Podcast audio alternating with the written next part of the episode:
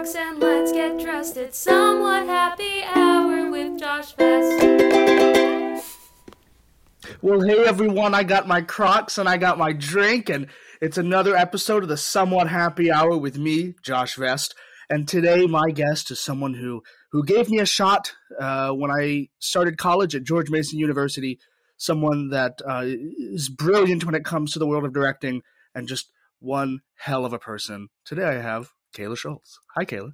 Hi. Thank you How- for that intro. That was lovely. Yeah, yeah. How, how's every, how's everything going? It's pretty nice for me right now. It's been on and off rainy in Baltimore, which honestly creates that cool breeze. And Yeah. yeah, I'm, it is exciting seeing the world reopening. Uh, our Yes. love for the theater looks like they're really starting to uh, to push an opening sooner than later. Uh, I know summer theater is um, some some people are being brave and trying to do that. Mhm. Uh, I haven't seen any indoor theater uh, announce that they're going to do anything, but I've seen like all the outdoor Shakespeare festivals and yeah, all those have announced that they're going to come back, which makes sense. Uh, yeah. I think indoor then- things are probably gearing towards like maybe September or October. Okay, I, And maybe still limited capacity, or maybe you like, I don't know, need to bring your vaccine card everywhere you go. I have no idea. Uh, you know, I was in a staff meeting uh, again. Here we go talking about COVID. Uh, I was in a staff meeting the other day with my fellow uh, uh, well, colleagues, and we were talking about being vaccinated and going places. Uh, and one of them said he he took a picture of his card that way he can show it and doesn't have to carry it around. And I thought that was kind of smart, but also because I mean I don't carry mine, No, uh, but I still wear a mask everywhere I go. Uh, since you know I'm a te- working in the school, I'm required to still wear one. So Mhm. it, you know, and then when I go to the store, I still wear one just because you know I like wearing a mask. So yeah, makes me feel invisible. Um, uh, love that. I like love that social anxiety. that, for sure. I like putting a hat on and my mask, and I just think like, oh, no one knows who I am, even though I live in a smallish town. Yeah. and I see the same people everywhere. Yeah. Um, Let's normalize disguises for Yeah, everyday people. Absolutely. I, I think that's a big thing from being an actor too. I don't want to. Uh, I'm not a. I'm not. I'm an introvert. So like even talking to people after shows, uh, is extremely difficult for me. Because I'd rather just go home to Hazel or or go eat something. Usually it's eating food. Yeah. Um, but but speaking of of acting and theater, let, let's let's talk about theater. Uh, Okay. Great. Great. Great. um, what made you fall in love with it? It started when I was pretty young. I did my first play that was a summer theater program for kids, essentially. And I was a little bird in Hansel and Gretel. I didn't know there were like birds. the ones who peck the breadcrumbs. Oh, oh, oh, yes, yes, yes. Yeah. Yeah, so I was one of those, and they put these red um, little lipstick circles on our cheeks as, you know, our little costume makeup.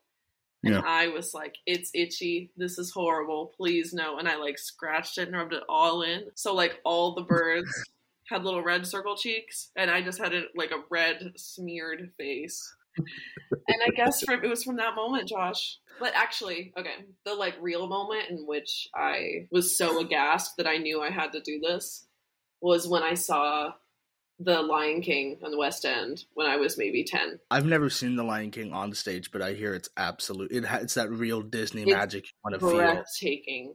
Uh, it's like magic I can't- happening in front yeah. of you. yeah, I've heard it's very true to that. Oh, it's a Disney musical, and you're gonna leave being like, "Wow, that was a masterpiece." Yeah. Uh, it Did you ever want to play anyone in The Lion King? I mean, totally. Part of the reason that I knew I wanted to do that was because I was so jealous of those kids who were actually in the show. Oh, you wanted to be one of the kids. See, I had Mhm. another role in mind. I was thinking maybe like either Timon, Pumbaa, or Well, I um, mean, if I was going to audition for that show today, I would obviously be Timon. oh, for sure, yeah, yeah. Obviously, I mean, although I but- you'd be a great uh, Pumbaa as well. Uh, just that. that's humor. um, that's Rachel. We've already decided. Oh wow, yeah, yeah, uh, yeah. We can do that, or you could be Zazu. The- True. the, uh, yeah, which is a funny role. True. Um, uh, I love that. I, yeah, I've never seen it. I've always wanted to see it, but I I'm just waiting for it to tour again, and then I'll I'll go see it Oh, at the yeah. Kennedy Center or something. Eventually, I mean, it always is. At least somewhere. Oh, it it'll be back. Like you know, I'll drive to the Hippodrome Theater or whatever out in Baltimore, or you know, Right. uh, whatever all those other theaters are in Richmond. It'll be back. So you are a director. hmm Uh, what what made you want to transition from acting into directing? Were you in? I I only got to work with you once as an actor. hmm Uh, did you act a lot? Uh, high school, early college. Yes. Okay. All all the time. Did, did you? What made you think? Oh, I want to be a director and not. It was not until I started directing, just kind of coincidentally.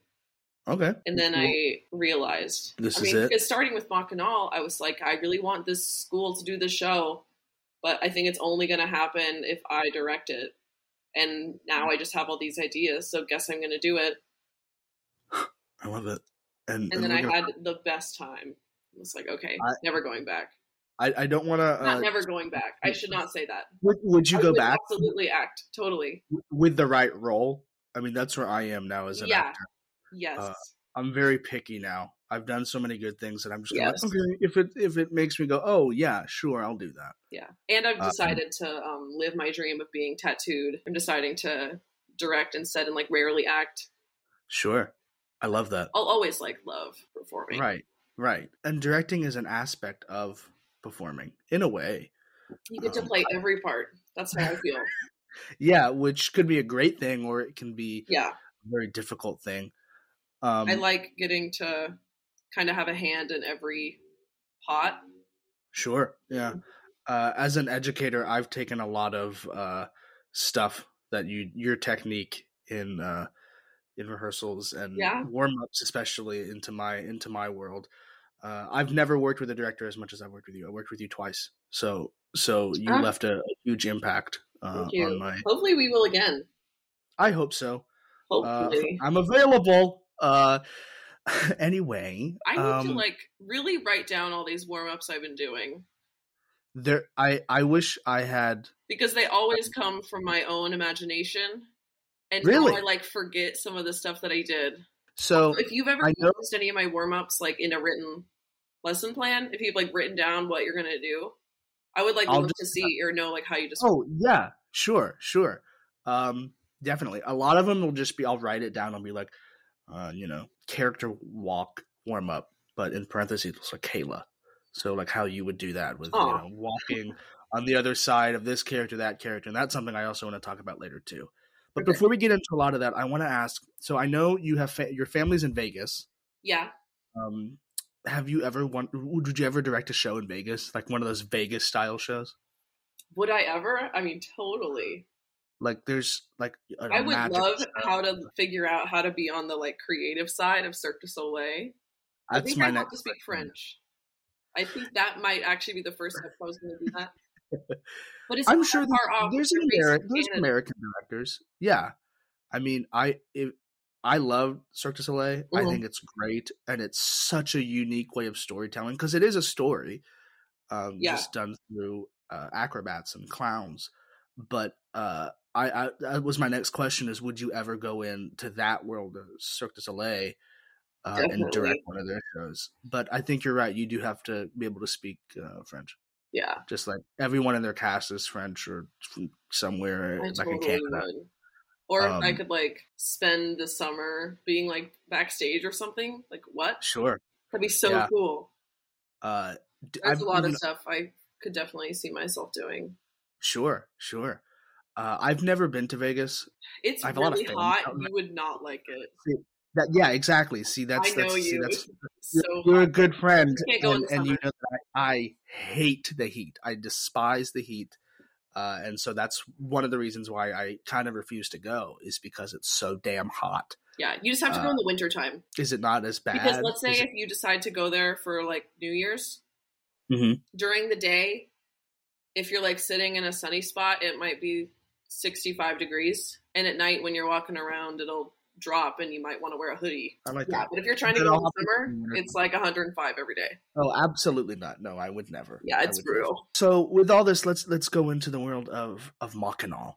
Okay, Uh, great. just for uh, you know play. all my thousands of listeners out there, this is where we met. I remember uh, seeing you in in the audition room, uh, and I didn't know who was directing, uh, or I did.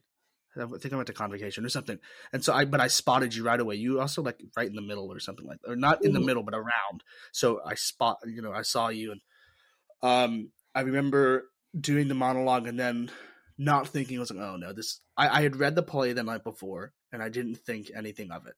I I knew if I was to play any part, if I could pick one, it would be George H. Jones, um, the man himself.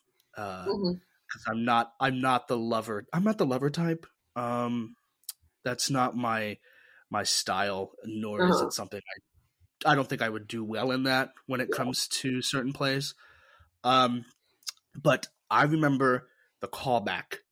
Like cr- I remember sitting uh or first doing your warm up where we all had to be in sync together. Uh and then being doing the scene but what I love about your callbacks is you don't do multiple scenes with multiple characters. You do one scene. I want to ask why you do that, and usually it's not. Uh, I remember doing the bar scene, uh, some of the bar scene with uh, just during the callback. Was there a reason why you picked that scene? I picked that one because there were a lot of neutral interactions. Is it in it? Uh-huh. Yeah. Like how all of the side characters that you would suddenly hear little blips of their conversations just to world build a little bit. Mm-hmm. They're almost A and B scenes, Yeah, that's but yeah. they're also from obviously they're from the show, and it kind of gives me a sense of are you gonna fit into like the style? and it had such a unique style. Uh, but it was a I loved it. Um, before we get really into the show, what what made you want to direct Machinal? Because I know it's something we study in class uh, Mhm. in, in our uh, was it not Greek theater, um, whatever the other class is called, the second part of that class. Romanticism to present. There it is. Yeah, took Um, me a sec too. Yeah, so I remember reading it, but I read it after I, I had done the show. So Uh-huh. ha- ha- did you know of the show before you ever read it in college, or No, doing it in Okay. Kristen's class, Romanticism the present, was the first time I had ever read it, and I in her class, you know how we read chunks aloud. Yeah. From the play as we like talk about it. I did one of the young woman like monologues at the end, Mhm. where it's like so fast and like really weird, like breath control. And I was like, "Whoa, that was so cool." My first instinct was like, "I was like, I want to play this." And then as I got more into it, I just started having a lot of ideas. And then Rick's directing class, you have Uh-huh. to pick a play that you're going to direct. And I was like, "Well, this one for sure." And then I started getting all these ideas, and I, it like just kind of snowballed from there, and was like, "Well, I." This is a great idea, and I want us to do it. And can we please, for God's sake, do shows with girls in it, written And- by a woman? I Mhm. wrote about that in my like proposal. I was like, um, so the past like three seasons have had two female playwrights. It's like not cute. no, no. I was like, that is part of the reason that you should pick this. yeah, and I'm Like, glad it's a game changing play that we talk about in class, written by a woman, and we never talk about it. Yeah, I mean, and in the world of theater, like outside of George Mason University, it plays such a big part in theater history. Yeah, I mean, it was the first time something like that was ever put on stage. Not long after the actual event it was based on, it was like what, like two years or something like that yeah, when it premiered. It was like really soon, and everyone was like, "Wow, I remember that." And so, but yeah, I I, I loved that show, and I'm so glad that we got to do it. yeah. I would Um, 100% do it again. I'm And again and again and again. Oh, yeah. Just uh, if you want to take it on tour, you know, we can do an international tour. I'm I'm ready. Yes. I, I can do that. I that if I could play any part for the rest of my life, I think I would play him, uh, uh George H. Jones. No way. Really? Yeah, I think so. Out of all the that and the Wow. Cowardly Lion, uh, but I, it's because it was okay. There are two reasons. One, it was such a juicy character, and also he has the perfect amount of stage time to where he's in it, and then I'm gone for a while, and then he's in it, gone, in it one more time, then the play's over. Yeah, you get Uh, to like walk on stage, change the game, go sit Yeah. down for 20 minutes, come change the game again. Yeah. Like, like all right, I'm gonna go. You know, like that's cool. Uh, And you were doing less of those transitions too, so you didn't have to. I Like, didn't do a, during the that. So that's something I wanted to talk about. I didn't do a single transition.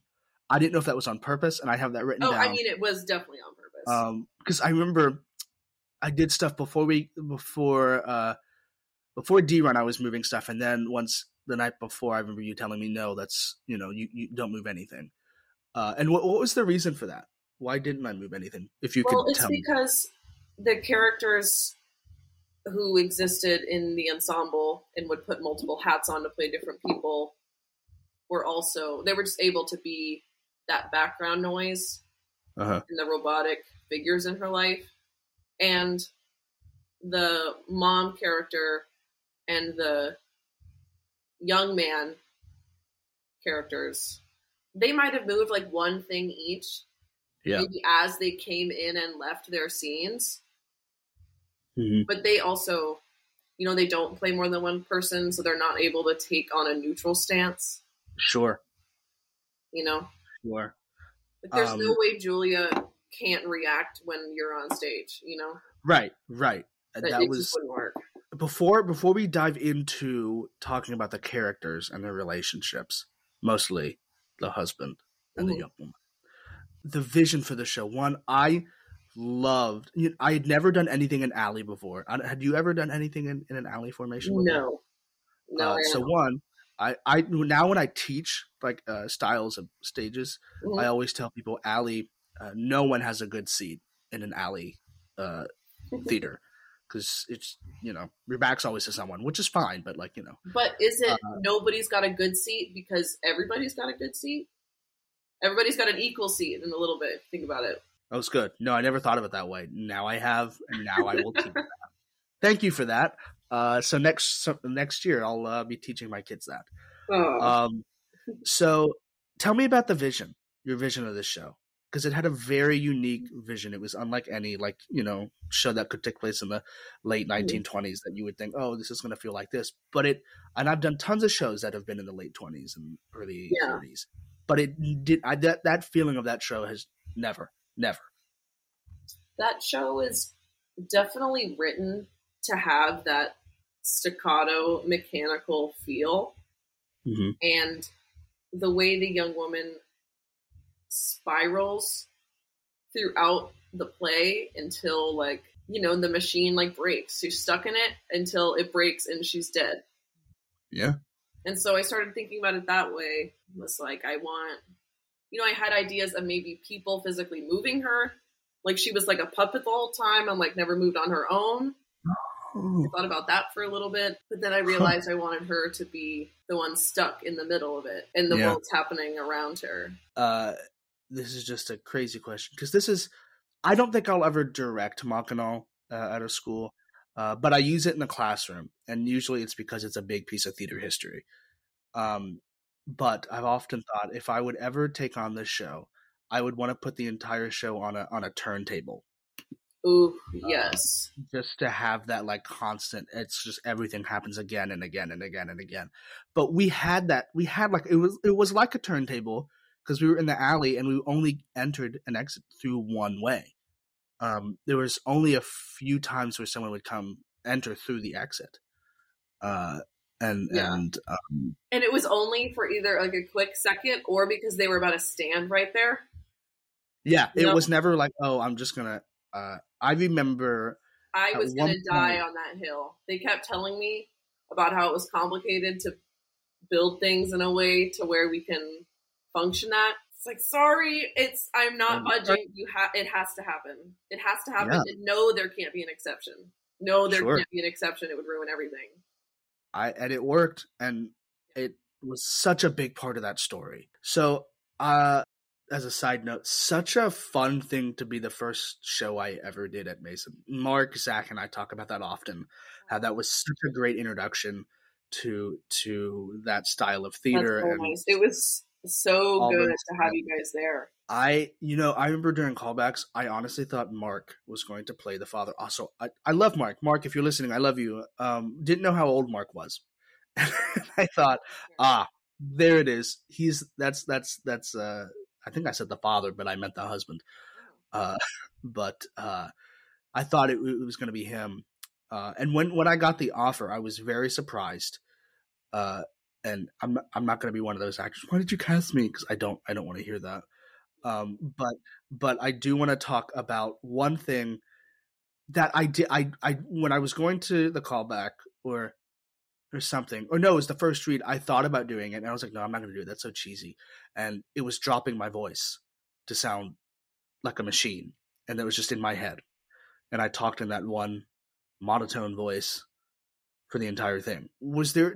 Did you like catch on that from the beginning, or was it something you like didn't realize until later, or did you never realize until now? Are you, are you talking about during auditions, or that? You- no, no, no. Just in general. I, I kind of moved on. I transitioned without telling I was transitioning. Oh yeah, But yeah. I mean, I in- in definitely could see that you were doing that. Yeah, But I mean, it was very obvious. I wanted, I mean, not everyone to speak emotionless, but the way that everything has a natural rhythm when you're speaking. Uh-huh. Just to be like, mm-hmm. and especially from you, if it sounds like eerie ticking, you know, it works. Sure. Yeah. I I love uh, any chance I get now. I, I drop my voice down to, to that. I I then later realized that was like a character thing I do a lot, but then I try to get out of it. Uh, for certain roles because yeah. it just doesn't it doesn't fit all the yeah. roles. I mean that that's your acting voice it is. It is. Uh is it's a pain because sometimes it just it does not fit at all. And I'll be like, stop doing it. Like I and then I'll like pitch my voice up and then I'm like, oh God, no, I can't do that every night. Yeah. Um, but I want to talk about uh, this this character and the some of the troubles that that were. So when we started the play, it was the same time as the uh, Kavanaugh cases, and so I was really reading it, looking at all this, all that, and I was like, "Ooh, that's weird." How like you know, it wasn't similar, but it had moments that made me think of the case and stuff. Uh, but also, I'd never in my life played a villain like that. I've played Disney villains, uh, I've played other goofy villains, but Yeah. never to. And and I I've heard many people say there is no villain in Machinal. That's fine. I I don't know how who I think is a villain. I think he's part of the. You know, he's definitely not a good person, um, in my eyes. But uh, playing that kind of role was so challenging. Uh, and and not knowing anyone either as a first show playing that kind of person and making that my the first thing anyone's going to see me in was Yeah. something I was like, ooh, I, I- that's that's hard, and uh, I was afraid I was going to get typecast, and I I did, uh, uh, but that's okay. I learned to love being the villain to the point where like now I haven't done a play in a while, but I know the next thing I want to do. I want to, you know, it's just so much fun playing the villain. Mhm. Um, but with him, I made him, and you did such a great job with helping me find this, is bringing the human out of him, Mm-hmm. but still grounding him in that, ooh, you're a gross person. yeah.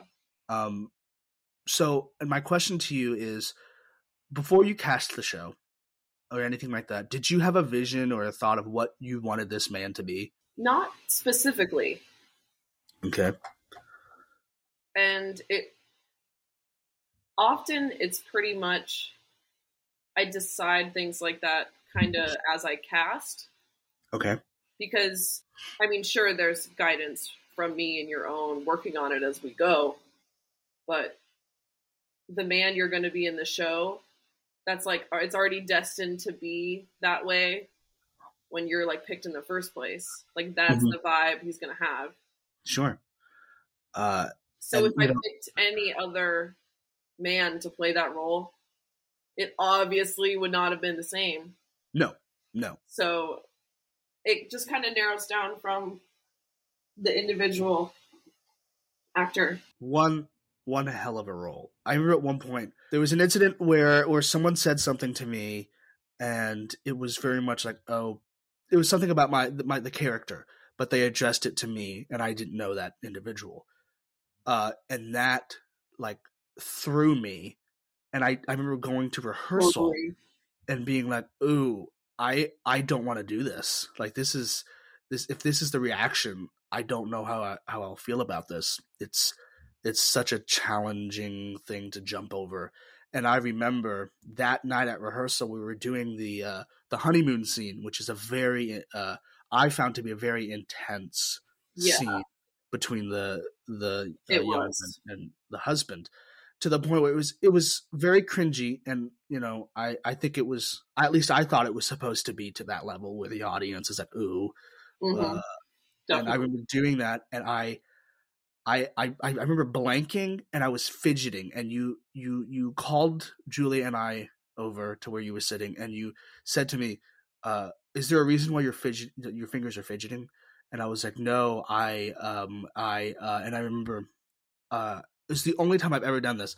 Marcus asked if I wanted to take a break, uh, and I said absolutely, and I remember darting out of that room just to get catch my breath um and so being like ooh that was you know i it, it was very difficult for me but then the next night you helped me find the character again and it was when you took julia and i and felicia one of our assistant stage managers into another room to run the hospital scene which was nothing but me telling my my wife to just get over yourself uh and i remember you telling me uh do it without yelling. Now do it with only yelling and this and that and that is what really helped me find uh, who I wanted George H. Jones to be, like 100%. oh, Um, that's- that's great to hear. uh, so it took something that was like really uncomfortable for me to a point where I found him. And then from there, I found the humor in him, which I don't know if it was, you know, there were some things I found funny, I but mean, totally, there has to be some. Sure. And you know, I mean, some of the stuff he would say was really like one of those like what kind of things. So that's that's what I loved about him is he would just, you know, like, "Oh, I saw this." It just doesn't Yeah. make sense Like at all. he's supposed to be representing men as a whole, Yeah. they, there has to be some dumb moments in there. Like, oh, I mean the whole that whole last scene was just full the phone scene, just going, "Yep, yep, yep." Over and over again yeah, and that just one is hilarious. Uh, I had so much fun doing that. But but Machinal li- holds a very very special place in my heart. It's something I teach every year. Uh, I mean, I'm just I'm a new teacher, but I plan to teach every year Yeah, just because it's it's important to me, and I think it's an important play that everyone needs to hear uh, because it's not done by a uh, you know a typical playwright uh, that you know we've read over and over again. That's just something that I, I want to share with my students as a huge part in theater history, but in history in general, um, and also it's an amazing play. wow. And Thank you for sharing the good word and I it's you know, if, raising you future. if you ever want to do it again and you need you need someone to play the husband, just give me a call. I'll stop teaching. I I'll leave my classroom. Yeah, Uh, and I and you know I often think about this. I think, well, if I ever did it again, I'm older now, so you know I'd like to. I'm definitely not any more wise than I was when I did it, but there are different things. I read the script last December because I was getting ready to teach it, and I caught so many more things about this character after reading. I was like, "Damn, that would have been good," or "Damn, he's he's saying this, but I didn't do that, and I don't know why I never caught on." Or, or I just wasn't taking your direction. One of the two. Yeah. Uh, I mean, it would be better if you did it a second time, and that's hard to even imagine. Right. Uh, but if, if I ever did it a second time, uh, I want to fight harder for the for the mustache. I really wanted a mustache, and and Josh, uh, he he wanted me to grow this really really long beard, uh, Dang. and and I was like, please let me have a mustache. He's you can have a goatee, and I was like, no, I don't want a goatee. He was like, all right, beard. So I just kept my beard, um, which was more convenient for me, really, uh, not having to do anything. Um, so all right, so let's move on to the second play uh, you did at George Mason. Well, you've done a few, but your second uh, studio show, Yeah. um, Twelfth Night by uh, Willie Shakes, and I I loved and I'll be honest, hated working on that show. I hated it because I could not figure out this stupid character um, from Yeah. day one It, that, it was Uh, hard. and it was just because hard. I I re- I watched uh, an interview with uh, Stephen Fry who was playing it uh, on Broadway, and he said, "Oh yeah, Malvolio is one of those characters where they bring in an old uh, an old old old actor that was you know well known at one point, but and then they put him in this bit role." Um, and then I read more about Malvolio and um, just you know how how what it's like to play him, do that and do this. And so I, from the beginning, from even before rehearsal started, I was like, "Ooh, this is one. It's unlike any kind of villain I've played, even though he's he's he's a victim, but he still has his moments where he's a bit much." I so for a while, I was really it was really hard to go to rehearsal. I remember I reached out to you. I think it was after the first read. I was like, I can't find the character, and then later that night, I thought, well, that was just the first read.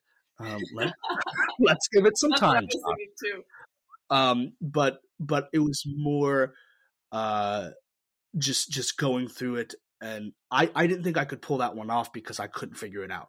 And I didn't figure it out for a very long time. Not as long as it took me to figure out uh, the husband, but this was just so different, and the language was its own thing. Uh, Yeah. um, but it being a comedy really helped. Um, but one thing I, I want to talk about because whenever my brother is talking to me about this show, they always bring up the music. They say that was one of their favorite parts Um, that's of the nice. show, hearing the music and the, how it was like it fit. And I was like, well, it was, it's it's supposed to fit, uh, and uh, just just how I loved every time I hear uh, Sergeant uh, Sergeant Pepper, I, I I just reimagine that that that opening sequence. Yeah, over- me too. Uh, I'm always like, you know, I it's on one of my playlists that I listen to all the time, so it, it pops in, and I'm like, oh, and then just re rerunning that over and over again. Um, but tell me about about the music. Did you did you have a say in what songs? I'm assuming you you picked the songs that were being played in the show. Well, most of them were pulled by our sound designer, Chris, and he all from you know the world that I like told him I was imagining. So they were like easy yeses to go to, but Sergeant Pepper was mine. That was an early idea I had was that I wanted the show to open and end with it. Like their reprise at the end of that album is like Sergeant Pepper again. Is that how it ended? No, but it was the first like house song to come up after Oh, House okay. because I ended up using Bows as the song that's written to be the ending of the show.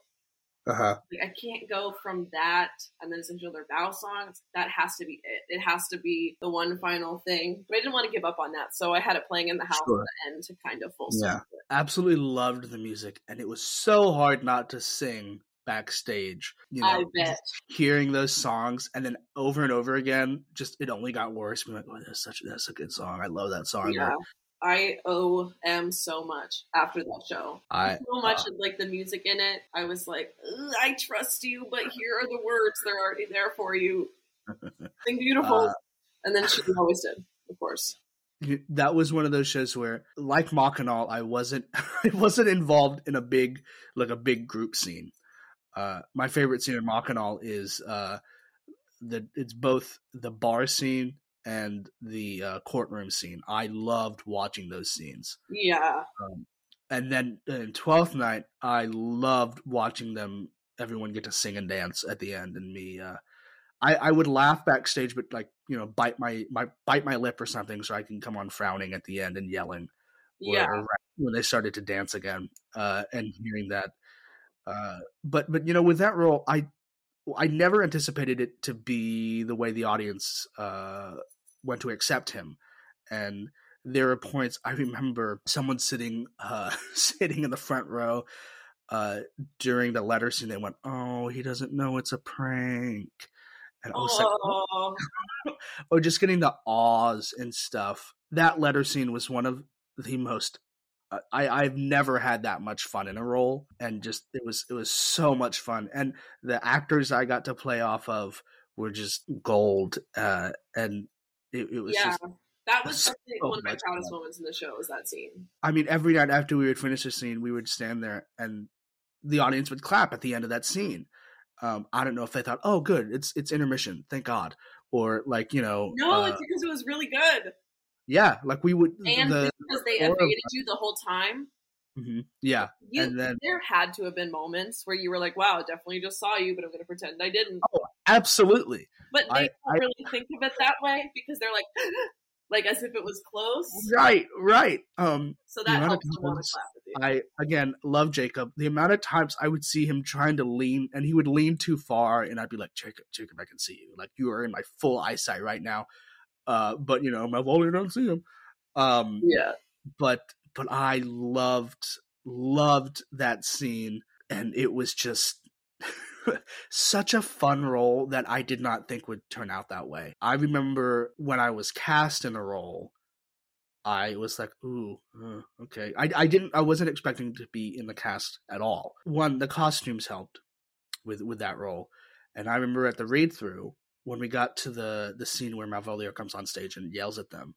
I asked for uh, a nightgown. I wanted a nightgown. I wanted to look like Scrooge. And when you said yes, and then I was pulled like two days later to try some on, I was like, wow, I, I, I thought they were kidding.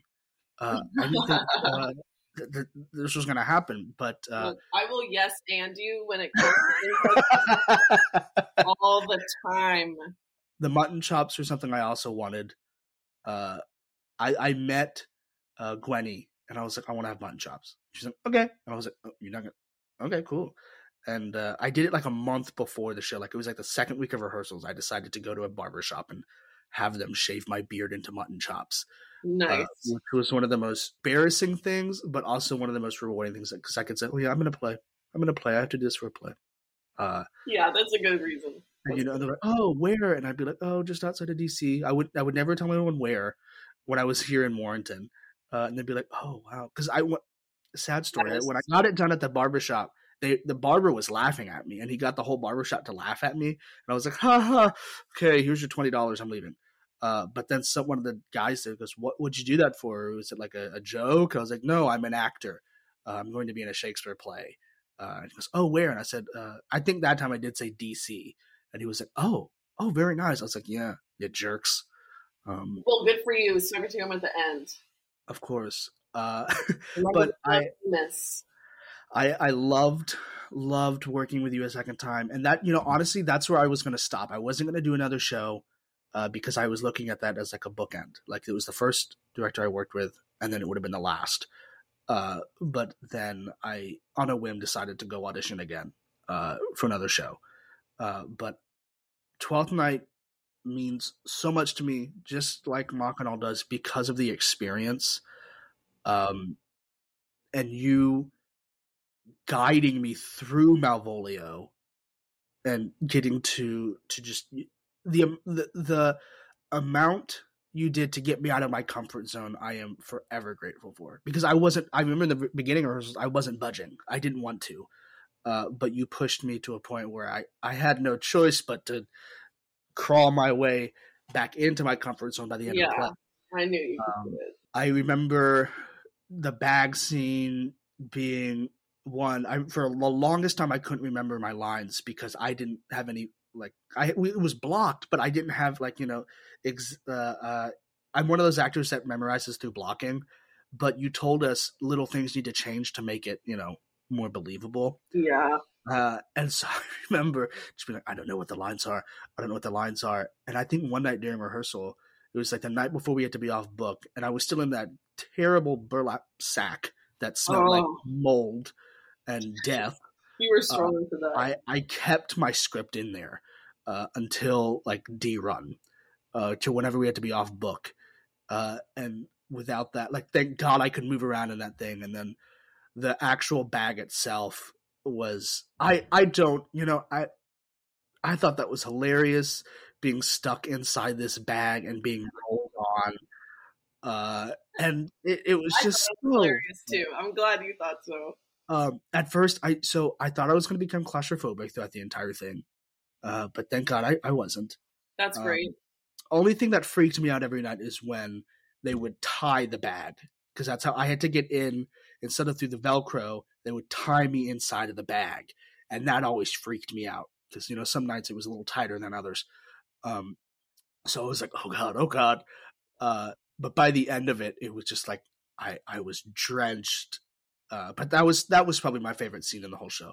I also got to work with M, and M is one of my favorite people. And getting to goof around for like what was like a 10 minute scene, but feeling like it could have, it was like an hour because of the fun I was having in that moment. I, I absolutely loved it. What was uh, it like to see pictures of it after it was done? I was like, God, is that what my body looks like in that thing? Uh, seeing, I remember the first time I saw a picture and I was like, ugh, what is that? Like, look like a mashed potato. Um, and then I remember opening night, you made this post about 12th night, and you had gotten, it was before we had tied the bag to close it. And in rehearsals, I was just crawling in it on stage. Uh, and you had taken this video, it's like a, a boomerang, I think is what they're Uh-huh. calling it. I'm not up to hip with the cool kids. Uh, and it was just me like squirming like Oh that. And it was, yes, I remember. the first time I ever saw it was that day because I hadn't seen any of the pictures and I saw No that and I thought, oh my god, is that what it is? Is this, is this what it looks like? But then when I saw the full thing, one of my favorite pictures I have, it's because, and I sat like this on purpose because I remember one day during notes, you said, I like it when you sit like that. It's funny. And it's how I normally sit when I'm on the ground and just with my legs like sprawled out and just looking. I look like Eeyore, is what I've been told before. Just I'm just sitting there like that. Um, but I take that with pride. Eeyore is my favorite. So uh, I remember in my head, I would think, okay, at some point during this bag scene, I need to just plop down, and you know, and but that was I I it was such a great bit. Very happy it wasn't the burlap sack though. Uh, that would I, I, totally. um, totally. I would have been like, no, no. Did you have any other ideas of what it was going to be before it was that bag that I love that was yellow on the inside? I don't know if that was on purpose or if that just so happened to work no, out. that was just what they had, and I was like, yeah, that's fine. I I did. I originally wanted it to be a sleeping bag, and then I realized that would be worse. And I was like, okay, it's got to be bigger than a sleeping bag, I remember when it was supposed to be a sleeping bag. and so we went bigger. But I also thought maybe like a tent that you're like it's like zipped closed. Oh, yeah, I do remember that. Uh, That kind of requires folds if you want it to maintain any kind of shape. But I was like, Uh-huh. these people would have had kind of duffel bag like things. To oh, yeah, absolutely. Um, this is definitely just Sir Toby's bag that just shoved me in. zippers would have been Uh, loud backstage too. A tent would have been so loud. I I thought I remember for a while you were talking about like one of those children child tubes that you call can crawl through. I remember you saying that once, and I thought Oh yeah, I thought uh, there's no way in hell I could get that thing on and off. Like it would just I would have to like poke holes in it, and it would just be my house. Uh, that would be funny. but I I learned so much playing that role. I learned how to play uh, a comic villain who's also the victim Yeah, it's like a Do you- unique blend of um. because he's like, and you know, I I read this article once and it was like ranking Shakespeare's villains, and Malvolio is one of the top five in this article I read. I thought, well, that doesn't really fit. There are a lot more evil villains, but it was just because he was a he was a Puritan, and so that's why he was the evil person they thought he was. Yeah, Um, but I loved playing Malvolio. Recently, I was actually asked to be a part of a uh, a, a Zoom reading. It was just a reading of Twelfth Night, and they wanted me to play Malvolio. And I said no. I said, I said no. It's it's too soon. Oh, Uh, but uh, if someone asks again, I will say, yeah, sure, I'll do it again. Um, but no mutton chops this time. Uh, uh, can't can't do the chops again. Um, my students would also eat me alive. not for Zoom. No, no, no. I, I'll I'll just comb my beard.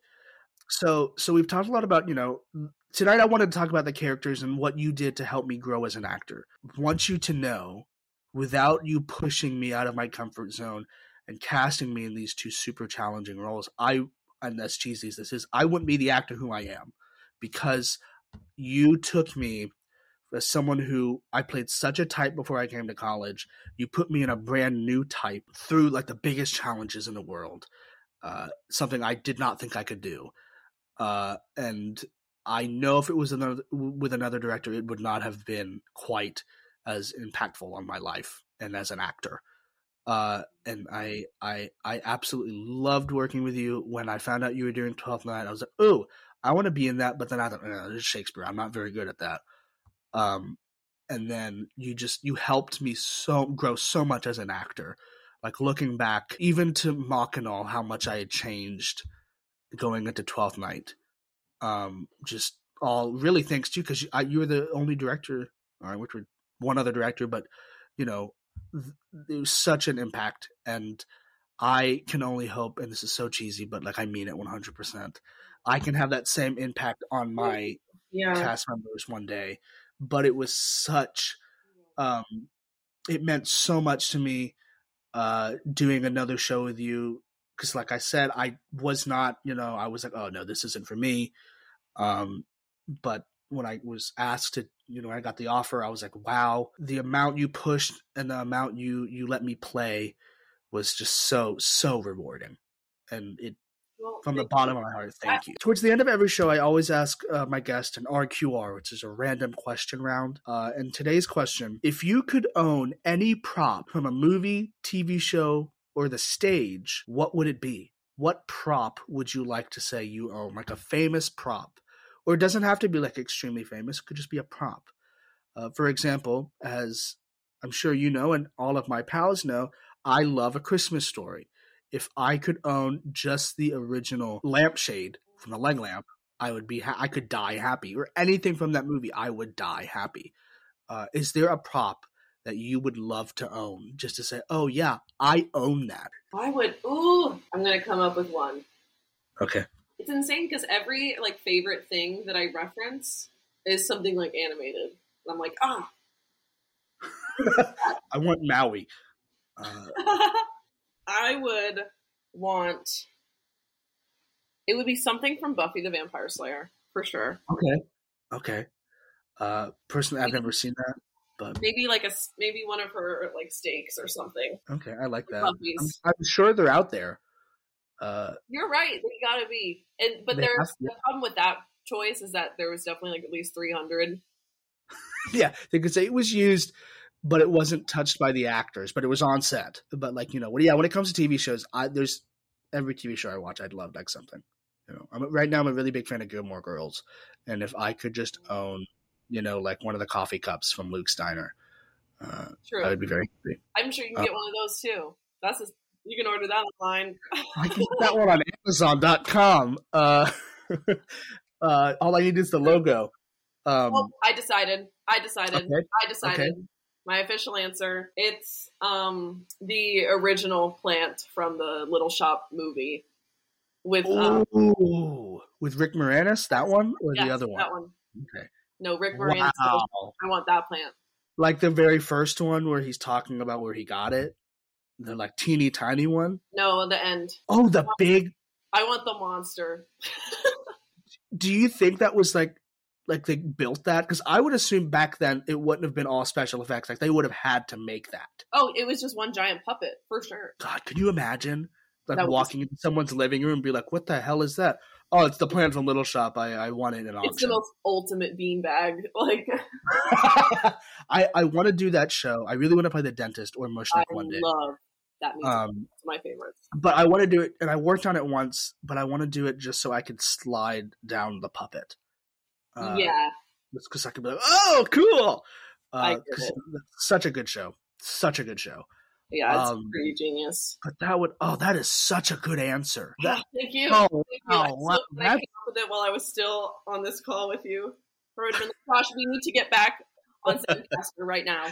uh, that's wow. I, I'm amazed by that because that can you imagine like the the power you would have over any guest like they walk in and you know all your a lot of your friends are movie and theater people so yeah, they'd be like what the hell and you'd be like "Eh, no it's no big thing it's just Audrey II that's the entire size of my living room but Yeah. it's what's up uh you know, put it a like little- has, just has its own room. It's like, and this is the guest room, and it's just Audrey II. and a open it up it's a bed it's a bed uh Oh my god! I should open Just up a crawl little shop like Airbnb. Yeah. Oh, I love that. I love it. Well, Kayla, um, I I have just a sip left in my glass, and I want to hold it up for a cheers to you. Thank Um, you. I want to say thank you for for challenging me, pushing me, and making me the actor that I am, and uh, helping me find the director inside as well. Um, just know that your techniques are used uh, when I'm directing uh, in my classroom. Um, Machinal will always hold such a special, special place in my heart. Um, like I said, it's one show I would do over and over and over again, and I can't wait to do it again. Uh, Wow, cheers I- to that. it- it's it's just because you know I'm saying it into the universe, so it's gonna happen. Uh, we'll do Machinal again, and I know I that's a it'll fact. happen too. You, me, and Julia Uh, have been talking about it since like day one. We're gonna make it happen. Give it like two more years. Give it a year. I don't care what we could do it next. Like we could do it on Christmas Eve. I don't care. Uh, it'll happen. The three of us want to do it. Uh, someone will will pay for it. That's fine. You know, we'll Yeah. find some company. Fun Fun Theater uh, Collective could do it. You all can do it. Because I think it's it's it's now uh, public domain. Just a Right. just a little. Uh, I think it's public domain now. It should be. Um, Yeah. But anyway, Kayla, I I it's, it's a pleasure. I love seeing you. Thank you so much for Uh, having me and talking yeah. to me. Thanks, thanks for uh, joining me on the somewhat happy hour. And of course, it wasn't just a somewhat happy hour; it was a great happy hour. This was a great happy hour. I was just about to say. Oh, oh I, t- I should have waited. Fine. waited. should've waited. Uh, but thank you so much, Kayla, and thank you all so much for listening to this Wow. episode of the somewhat happy hour. Tuning in, everyone. Listen to the episode before this one and the episode after this one as well. and listen to uh, the Fun Theater Co's uh, podcast. Uh, Yep, and they could also Fun Theater Co. And on Instagram, fun.theater. It's theater with an R-E. Ah, the good way. Uh, Yeah. So th- here you have it, folks. You you have to listen to it. You have to follow them. It's it's going to be bigger than any theater company in in the DC metro area. Oh my Uh, god. But thank you all so much for listening. Thank you to my guest Kayla for the laughs and the great time. Uh, thanks everyone. And let's get dressed. It's somewhat happy hour with Josh Vest.